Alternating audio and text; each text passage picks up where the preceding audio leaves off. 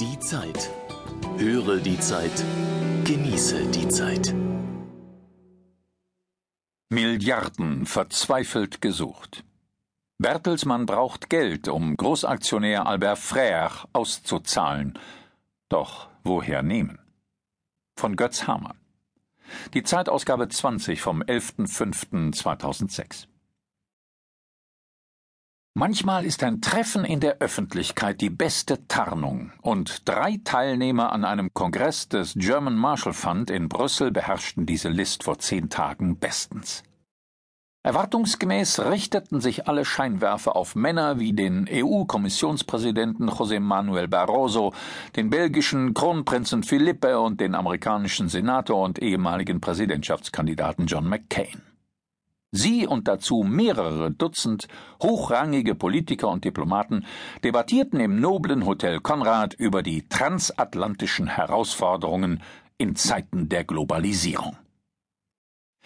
Doch in ihrer Mitte kam ein ganz anderes diplomatisches Stück zur Aufführung, wurden ganz andere Beziehungen gepflegt, denn heimlich saßen dort öffentlich beisammen Liz Mohn, die als Sprecherin ihrer Familie de facto die Mehrheit des Medienkonzerns Bertelsmann kontrolliert, dazu Gunther Thielen, Vorstandschef des Konzerns, und Baron Albert Frère aus Belgien.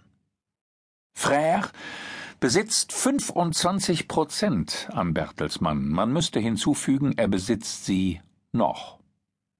Denn der belgische Investor will am zweiundzwanzigsten Mai auf der Hauptversammlung von Bertelsmann eine Option einlösen, die er vor fünf Jahren ausgehandelt hat. Die verpflichtet den Konzern, an die Börse zu gehen und Frères Anteile dort zu verkaufen, wenn Bertelsmann oder die Familie Mohn nicht verkauft. So könnte aus dem größten privaten Medienkonzern der Welt sehr bald eine Publikumsgesellschaft werden. Für das Unternehmen wäre es eine Revolution. Die bisher gern verschwiegenen, der öffentlichen Kontrolle weitgehend entzogenen Führungspersonen im Konzern müssten sich künftig den Gesetzen des Kapitalmarktes stellen und den Fragen der Investoren. Dann aber müsste der Vorstand zwangsläufig auch den Interessen der Mohns mit mehr Distanz begegnen. Genau an diesem Punkt wird der Börsengang für die Familie und ihre Sprecherin Liz Mohn zur Machtfrage. So erklärt sich auch, warum man in Gütersloh in den vergangenen Monaten prüfen ließ, woher genug Geld kommen könnte, um Frère auszuzahlen und den Börsengang zu vermeiden. Die geschätzte Summe liege, wie es im Umfeld des Unternehmens und in Finanzkreisen heißt, mal nahe drei Milliarden Euro, mal nahe fünf Milliarden Euro. Noch aber hat sich niemand festgelegt, geschweige denn offiziell geäußert. Zum einen stehen die entscheidenden Verhandlungen mit Frère unmittelbar bevor, zum anderen ist die Sache mit dem Geld für die Mohns wirklich delikat.